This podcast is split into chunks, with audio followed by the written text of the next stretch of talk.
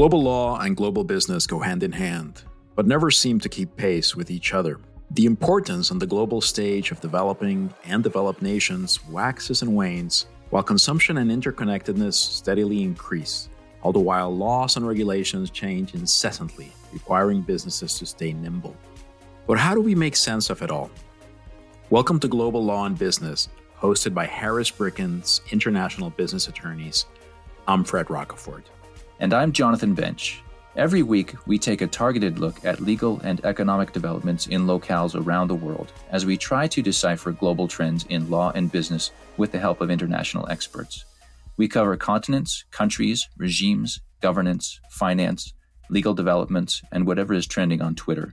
We cover the important, the seemingly unimportant, the relatively simple, and the complex. We hope you enjoyed today's podcast. Please connect with us on social media to comment and suggest future topics and guests.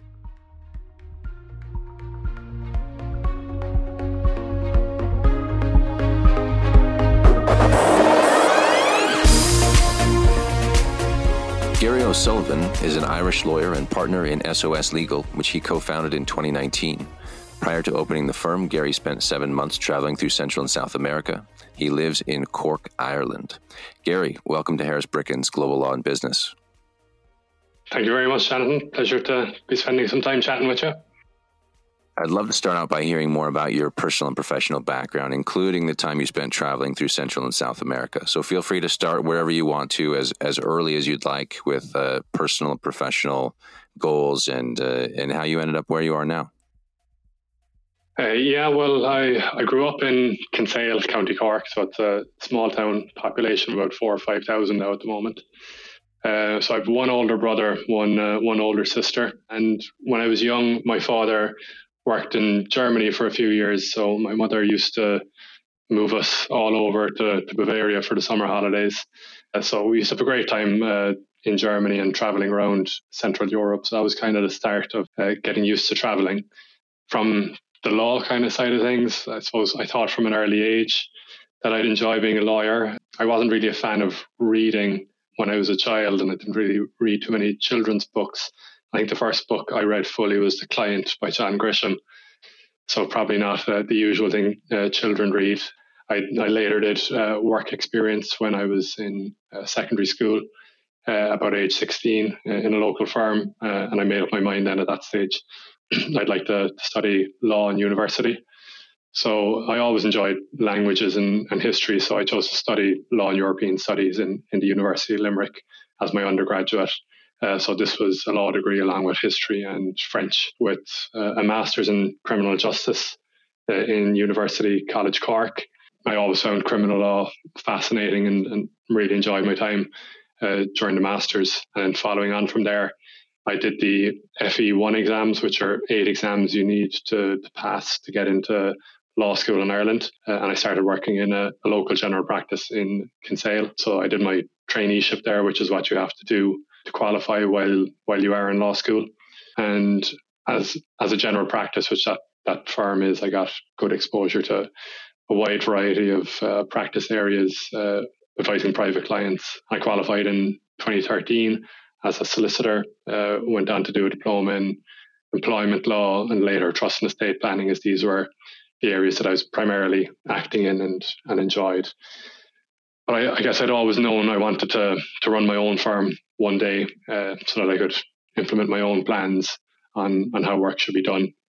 And uh, a good friend of mine from from law school, James Shanahan, uh, was in a similar situation. Uh, so we started to talk about the possibility of uh, of setting up a, a firm together.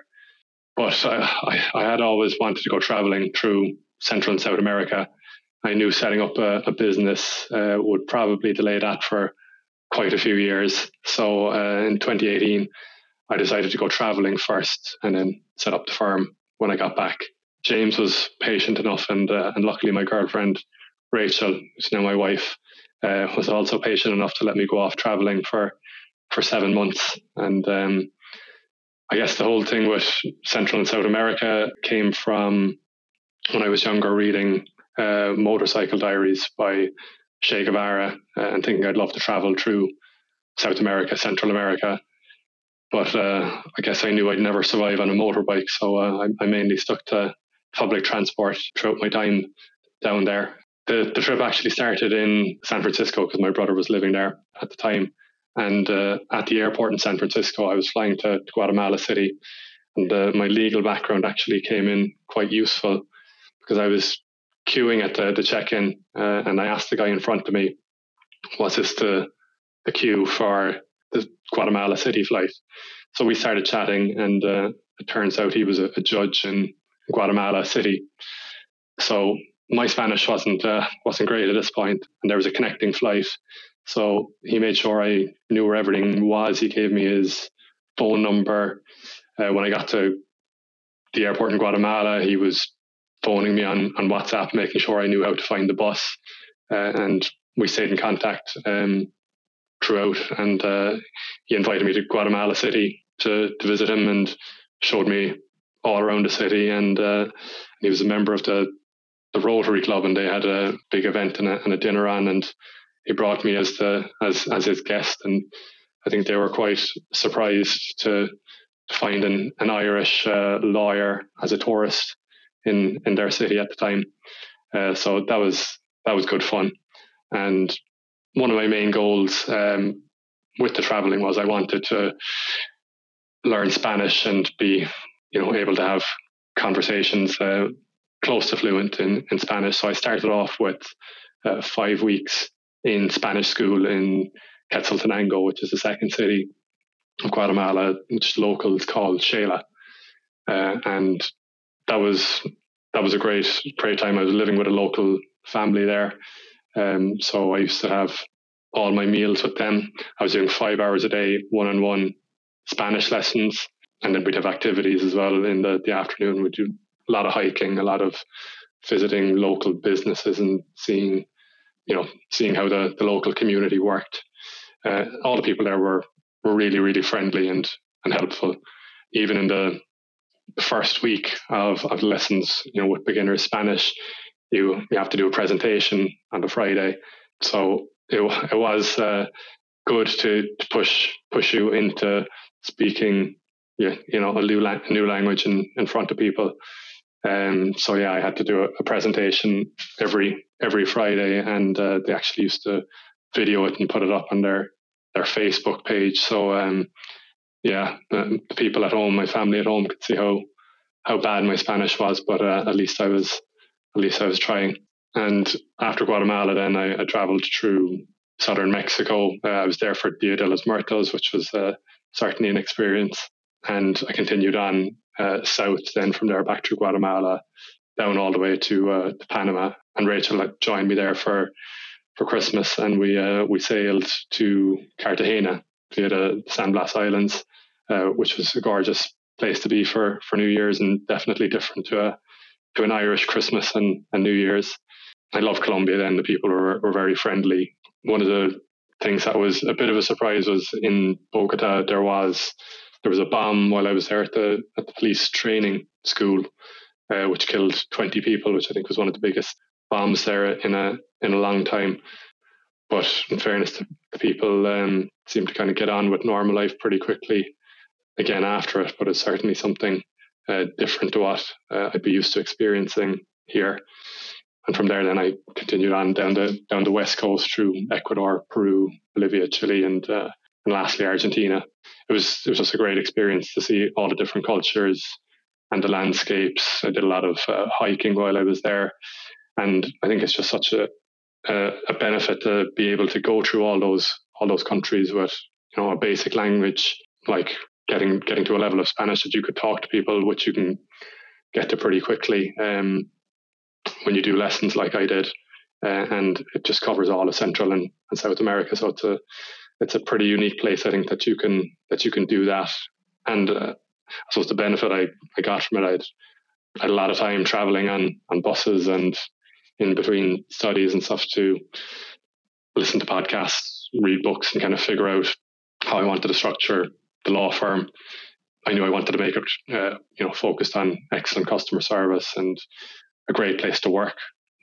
The ability to work remotely was uh, was very important to allow a life of future travels, which will hopefully start get uh, getting a, a, possibility again. So we wanted to be paperless, um, as well as for for environmental reasons, but just allowing us to, to work remotely. And I also, you know, saw the view that businesses should be more than just profit generating machines. Uh, I saw a lot of poverty in my travels, uh, and I knew that people in the developed world um, could do so much more to help the, the worst off. So this is this is why I wanted to make it a public commitment for for our law firm um, that we would always contribute a minimum of five percent of our profits to charitable causes. And I had come across the, the idea of effective altruism previously, so I started to read a bit more about how we we help so many people if we we look for the most effective ways of of charitable giving rather than just the most obvious ways. And so that was uh, one of the one of the things I, I certainly wanted to, bring into the firm, and, and we do that to this to this day. That's excellent background, Gary. And, and I think I'd heard the short version of it when we talked many months ago and worked on a project together. But it certainly is fun to hear about your your travels, the, the adventures. I can't believe about the the bomb in Colombia. I mean, what a uh, uh, great stories, but also a little harrowing to be in a foreign country when things are going on that you are not familiar with, especially at that level. I mean, I had when I traveled and lived in China, I had some strange experiences, but nothing to that degree. Yeah, it, it was a, it was a strange experience, um, and it was only a, a, few kilometers, maybe three or four kilometers away from uh, where I was staying. Um, I did notice an increased police activity around the place, but I mean, it really was life continued on as normal because I went to I went to a football match, uh, a soccer match there that evening, same day, yeah, and uh, and it wasn't even an important match. It was pre-season, so um, you know what we'd call a friendly, but there was there was police there like there would be normally, but um, the match went ahead with a crowd of whatever 20 25,000 people in the stadium uh, and the bomb had just gone off maybe 8 9 hours earlier. Wow. Unbelievable. Although that shows the dedication of the of the Latin American communities to their their football matches, right? Certainly, yeah. They're, they're, that that is a, a, common theme throughout throughout all the countries. Yeah. it's also interesting that, that you uh, read John Grisham when when I think back to what made me be a lawyer as well. I mostly tell people I, I went to law school by accident because I ran out of other options.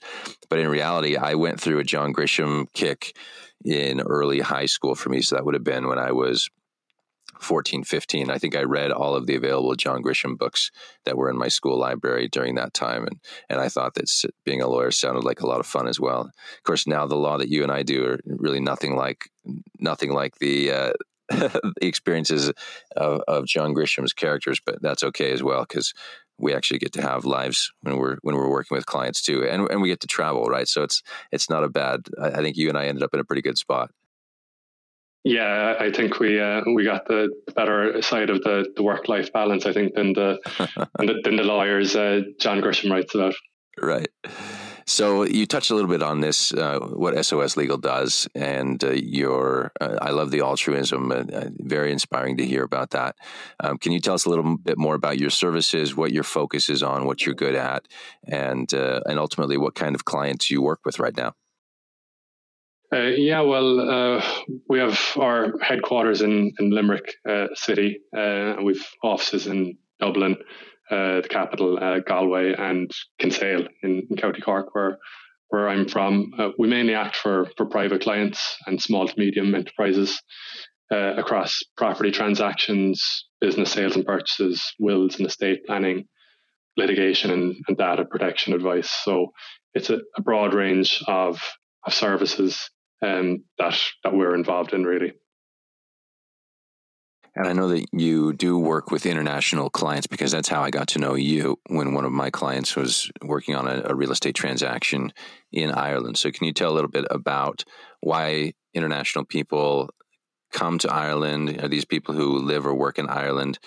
And uh, and really how welcoming is Ireland to foreigners? I know that a lot of countries have kind of a love hate relationship with tourism and and uh, immigrants, whether those are are uh, immigrants are more on the poverty stricken end of of life, or whether they are ones that are you know very well off and want to relocate on purpose. Can you talk a little bit about that? Yeah, well, for, for decades and probably more than a century, I think Irish people left the country to, to find work primarily in, in the UK and and USA. Um, if this happened again in, in the years following the collapse of Lehman Brothers and, and the financial crisis that followed. So it's it's a relatively uh, new uh, thing for for Ireland to be able to have an inflow of people rather than an outflow.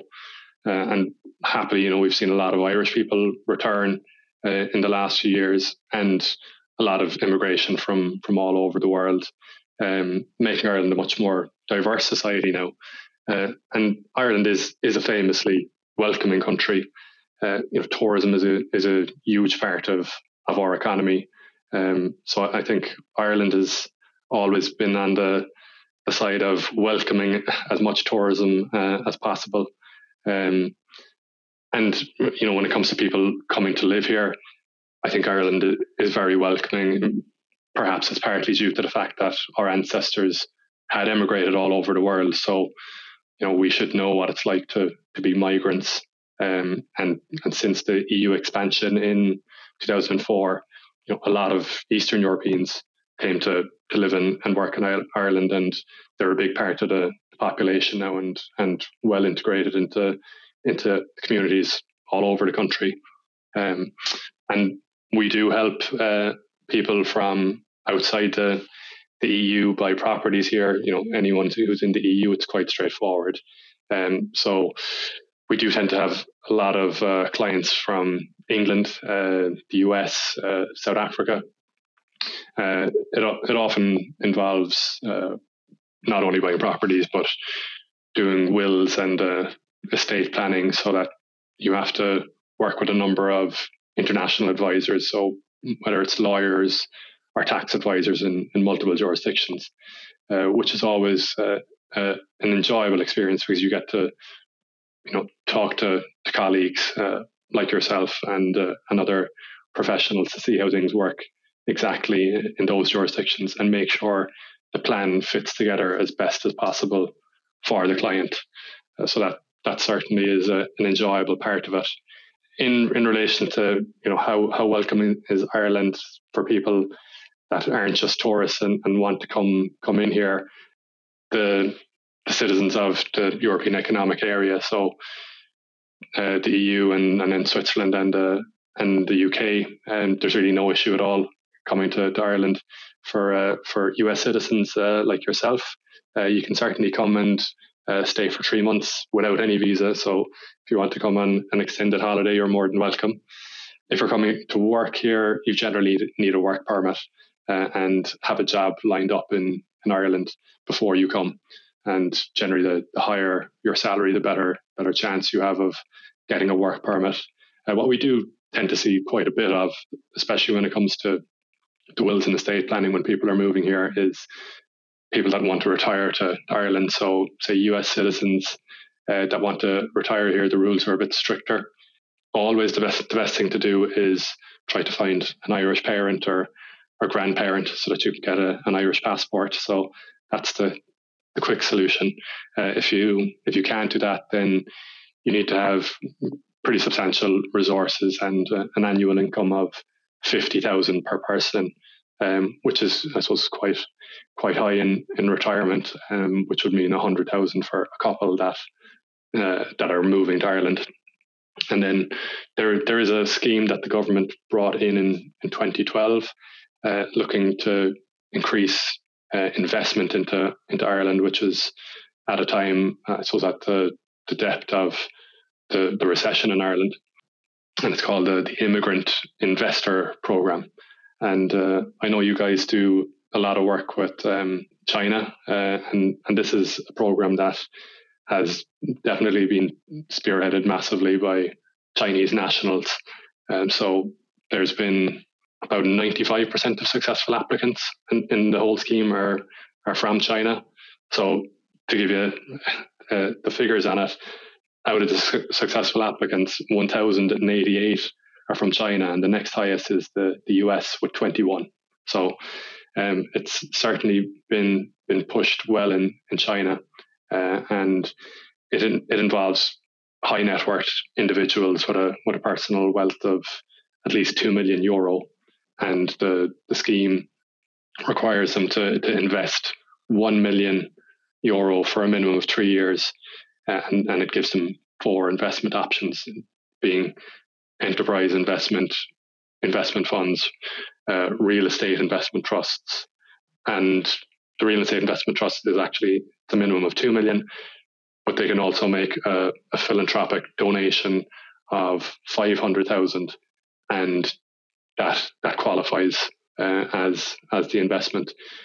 And if if they want to live in Ireland, they do have residency throughout this time, and it's and it's pretty easy for them to have residency for five years, and then that that ties in uh, nicely with an application for citizenship.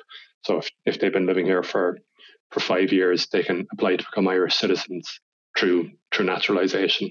And uh, and the scheme has actually been been quite good uh, for a couple of areas, so that the money that uh, has been raised has been put largely into social housing projects uh, and and nursing homes. So it uh, it's still continuing to this day, and uh, and hopefully um, it will continue to raise uh, raise money for for those kind of funds. So those are the kind kind of main ways that um, people can move here long term. You and I have talked previously about Ireland as a good entry point for companies looking to go into the EU.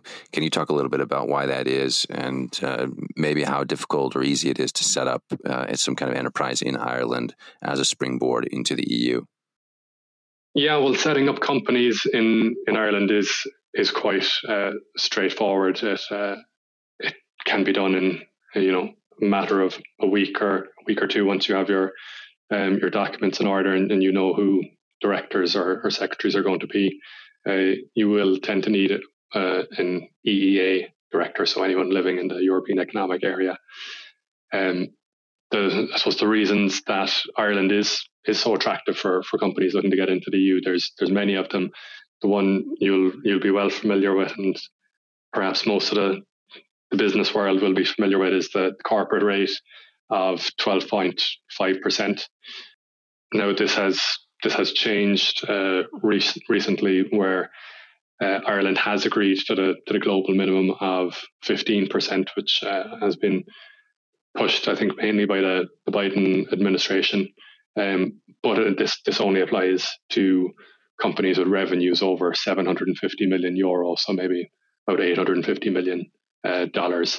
So the vast majority of of companies in Ireland won't hit hit that threshold, and they they keep uh, paying corporate or corporation tax at at twelve point five percent. And then on top of this, there's the the twenty five percent research and development credit. So this is very beneficial. It applies to a vast uh, amount of areas of research and development. So you can claim it for software development, engineering, medical devices, pharmaceuticals, even financial services and agriculture.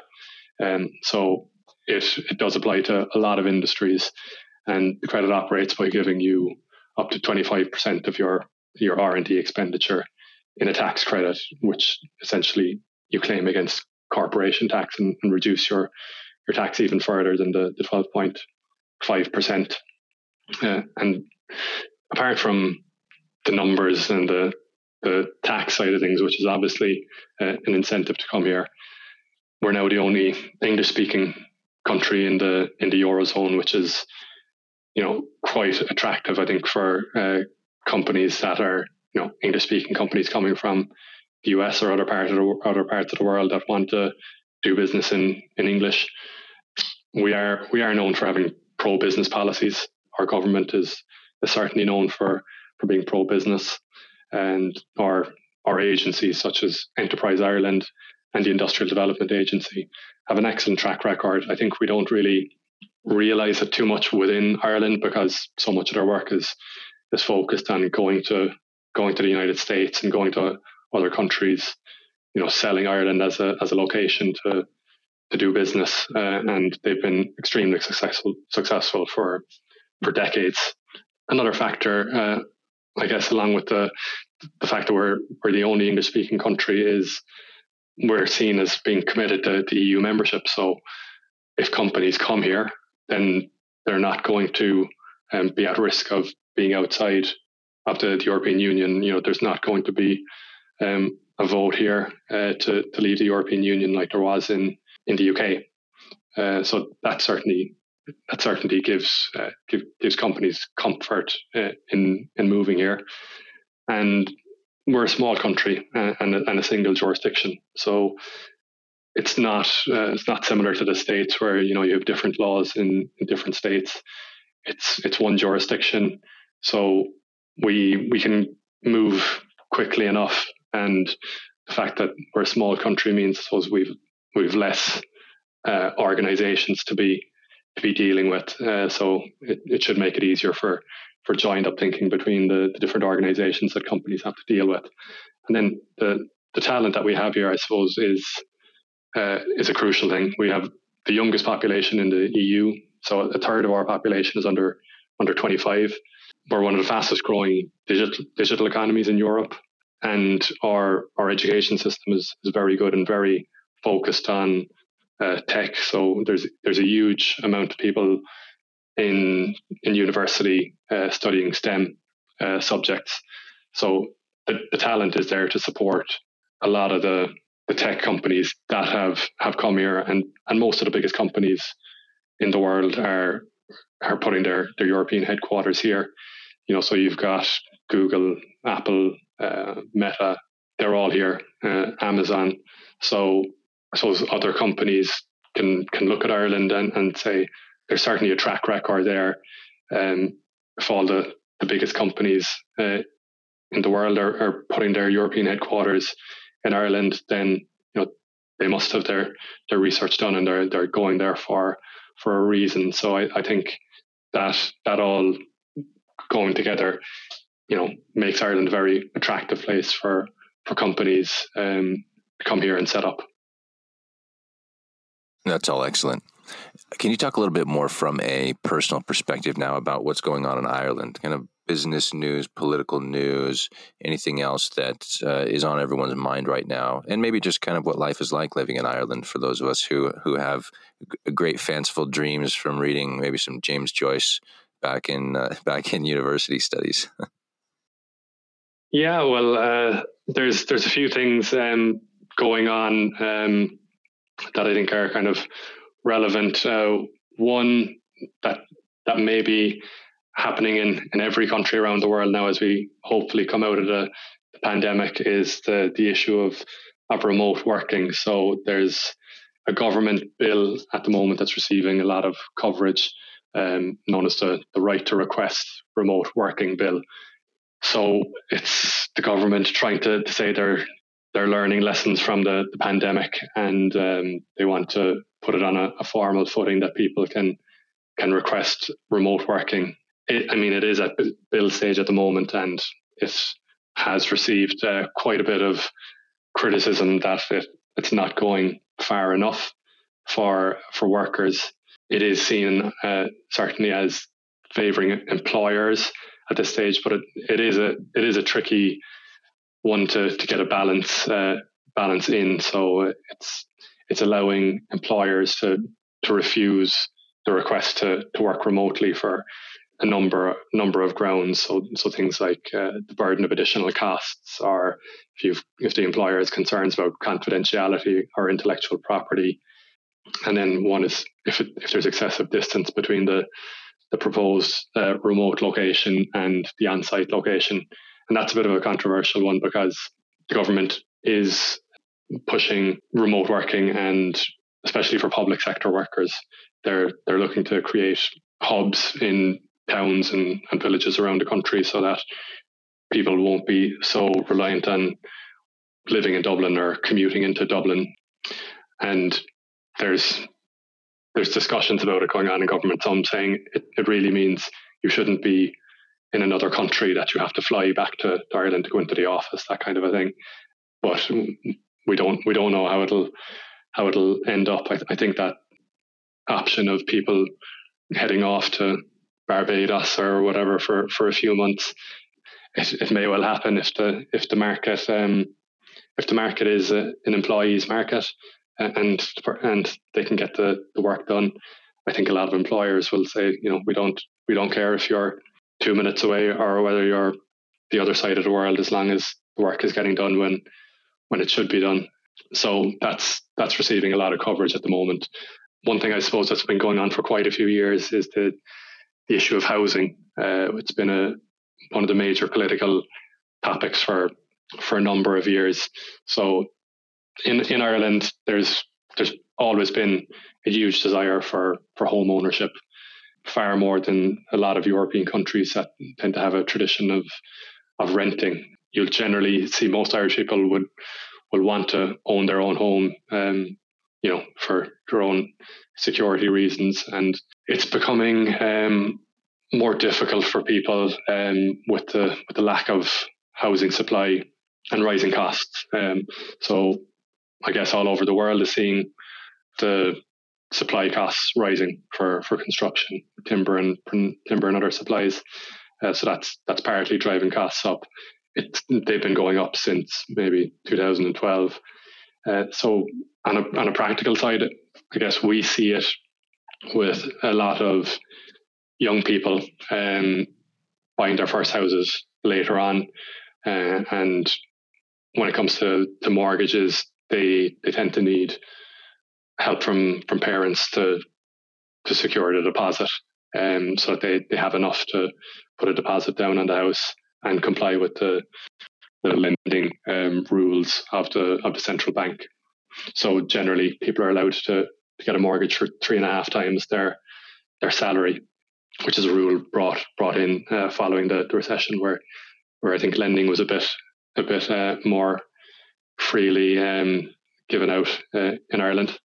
Um, so that's where I suppose we're seeing it in, in practice. Um, the cost of renting is is also a, huge uh, huge problem in, in Dublin, um, certainly, and in the other in the other cities and and major towns throughout Ireland. It's it's constantly increasing, and um, there there is a need for more affordable housing schemes that the government um, are planning to bring in, and and social social housing. So the government um, used to build far more affordable houses and, and social houses, but there's certainly been an, an over reliance on private private rentals in, in the last number of years, and uh, and that's certainly um, kind of been a major political uh, issue that uh, that has been going on now for for a number of years. And then I guess uh, another thing that's not happened yet in Ireland, but is coming down the line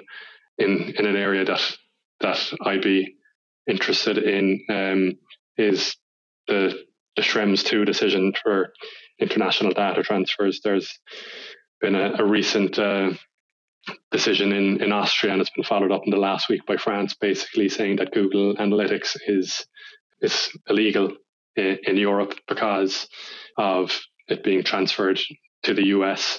And you know this follows on from the Safe Harbor uh, agreement being being struck down 2015 and Privacy Shield in in 2020. So I think this could have a, a major effect on on business and and Ireland is the European headquarters of all the companies uh, involved in the major things. Uh, so you know, Meta has their their Facebook Connect platform is in the is in the firing line as well uh, as Google Analytics. Um, so they're all they're all based here. So it's going to certainly be a, a big issue for the, the, Data Protection Commission here in Ireland to deal with, and it'll be interesting to see um, how they do deal with it because websites are, are not going to you know just take down Google Analytics without without having to do it because it's it's a huge part of business and, and has surely only been increasingly so since more and more businesses have gone um, online uh, since the pandemic started. There may there may well be um, a, new agreement, a new privacy shield. I think the, the European Commission are, are, currently in talks with um, their US counterparts, uh, and there's rumours there could be one by by May, but uh, it's it's hard to see how it can it can survive another challenge. So I think Schrems three is probably in the pipeline if if another uh, agreement uh, comes in because you know, the, the main main issue is GDPR rights of, of Europeans are are far in excess of the, the data protection rights in most of, of the US. Uh, and when the data transfers are coming into the US, uh, like in like with Google Analytics, they're they're subject to US surveillance surveillance agencies because uh, because it's not US citizens. So that's the, the major problem, and it'll be it'll just be interesting to see how it is resolved if it will be resolved because I think it'll have a, a major impact on on global business um, with with all these uh, major tech companies um, subject to decisions that are going to come out pretty soon in, in Ireland and, and across Europe. Fascinating, Gary. Thanks for that insight, especially into the data privacy waves that are that are sweeping all over the world. It's very very interesting. It's been excellent uh, talking to you today. I really enjoyed it, uh, getting to know your practice better, your personality better, and certainly your your work ethic. Uh, we always like to end the podcast with recommendations from you. I'll I'll throw my own on as well. But have you read anything, or listened to anything, or watched anything recently that you think would be good for the audience, or uh, and maybe you have any tourism recommendations for Ireland or anywhere else uh, in in your region that we should know about? Yeah, uh, I'm I'm I'm from a tourist town, so I'm certainly happy to give tourist recommendations for for things that I think um, the audience might be uh, might be interested in or might be useful. Um, uh, a book I'd recommend is um, it's called "Doing Good Better: Effective Altruism uh, and a Radical New Way to Make a Difference" by by William MacAskill. It's a, a fascinating book that uh, goes goes into all the ways you can you know make the the best um, best uh, solution for you know your your philanthropic ideas. And there, there's actually also a very good uh, podcast. Uh, if you prefer to listen to a podcast, it's episode 120 of the the Tim Ferriss uh, show. So your your listeners might uh, might find it easier to, to listen to the podcast. For for all of us in the in the professions, um, I recently read a, a, a book called The Future of the Professions, how technology will transform the work of human experts um, by Richard Susskind and Daniel Susskind. Um, and now they've they've done a lot of um, research and, and published a lot on this area over the years. And I think it's a, a very useful area. Certainly, people starting out in any of the professions to get an idea of what the years ahead are, are going to have and, and what you should have in mind as you plan out your career strategy um, because AI is going to have a, a substantial effect, I think, on on the legal profession and and all professions. For for a bit of Irish art, uh, I I would think uh, my favorite uh, my favorite Irish movie is uh, is Intermission. Um, it stars Colin Farrell and uh, Murphy, and uh, it's possibly um, the the funniest Irish movie. There's there's multiple layers of Irish humor in it. Uh, it's kind of a kind of a dark humor, but the, the dialogue is is great in it. Uh, it's um, definitely well worth a watch if you're if you're looking for a laugh um, at any stage. And for for tourism advice for Ireland, uh, I guess first of all I'd say think about the weather. Um, so the weather is usually manageable, you know, 12 months of the year, but uh, but definitely May to September is the is the best time to to visit for for a bit more sunshine. I I would say driving is generally the best way to get around. You know, if you're sticking just to the cities, public transport is is fine, but uh, to get the most of of uh, of a visit to Ireland, um, having your own car to, to get around to all the all the beautiful spots is is certainly the best way to do it you know either that or, or organized tours that'll take you to a lot of the the, the best places. Um, and uh, I I personally think that the west coast of of Ireland is um, one of the most beautiful places in the world, and there's a there's a well marked out route to, to drive uh, or or cycle if you're if you're that way inclined. Uh, it's known as the, the Wild Atlantic Way. So it's it's it begins in the, the north of the country uh, up in the Inishowen Peninsula in, in County Donegal and goes through um, highlights like uh, the Aran Islands, uh, Cliffs of Moher, and finishes in, in Kinsale, which is where I live. Um, and Kinsale is a is a gorgeous town. I might be a bit biased, um, but uh, a place uh, that reminds me of it that you might know is, is Sausalito. It's, quite similar to Sausalito, and uh, and certainly uh, I would recommend uh, visiting Kinsale and uh, and the West in, in general. It's a is just a, a lovely place to um, to travel, especially if there's a bit of sunshine. Excellent recommendations, Gary. Thank you for those. My recommendation for this week is uh, an article titled Manchester United Legends to Create World's First Soccer DAO. This is interesting to me on a lot of levels, partly because I'm a uh, you can tell this was written by uh, an American, probably because we're talking soccer instead of football.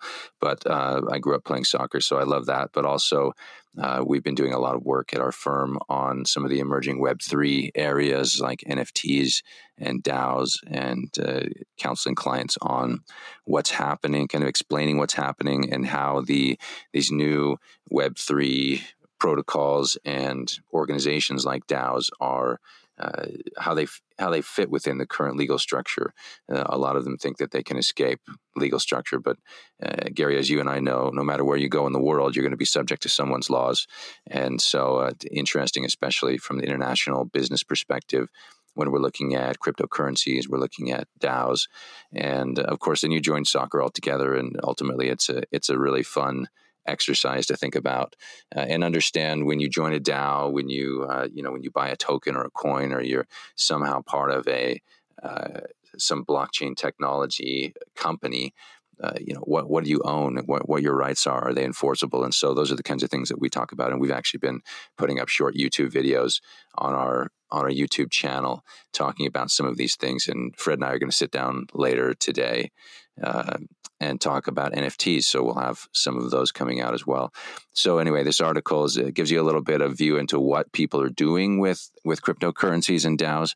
Uh, the, again, the title is Manchester United Legends to Create World's First Soccer DAO. It's on the Decrypt website, and uh, we'll provide a link when we post the uh, blog content for this episode.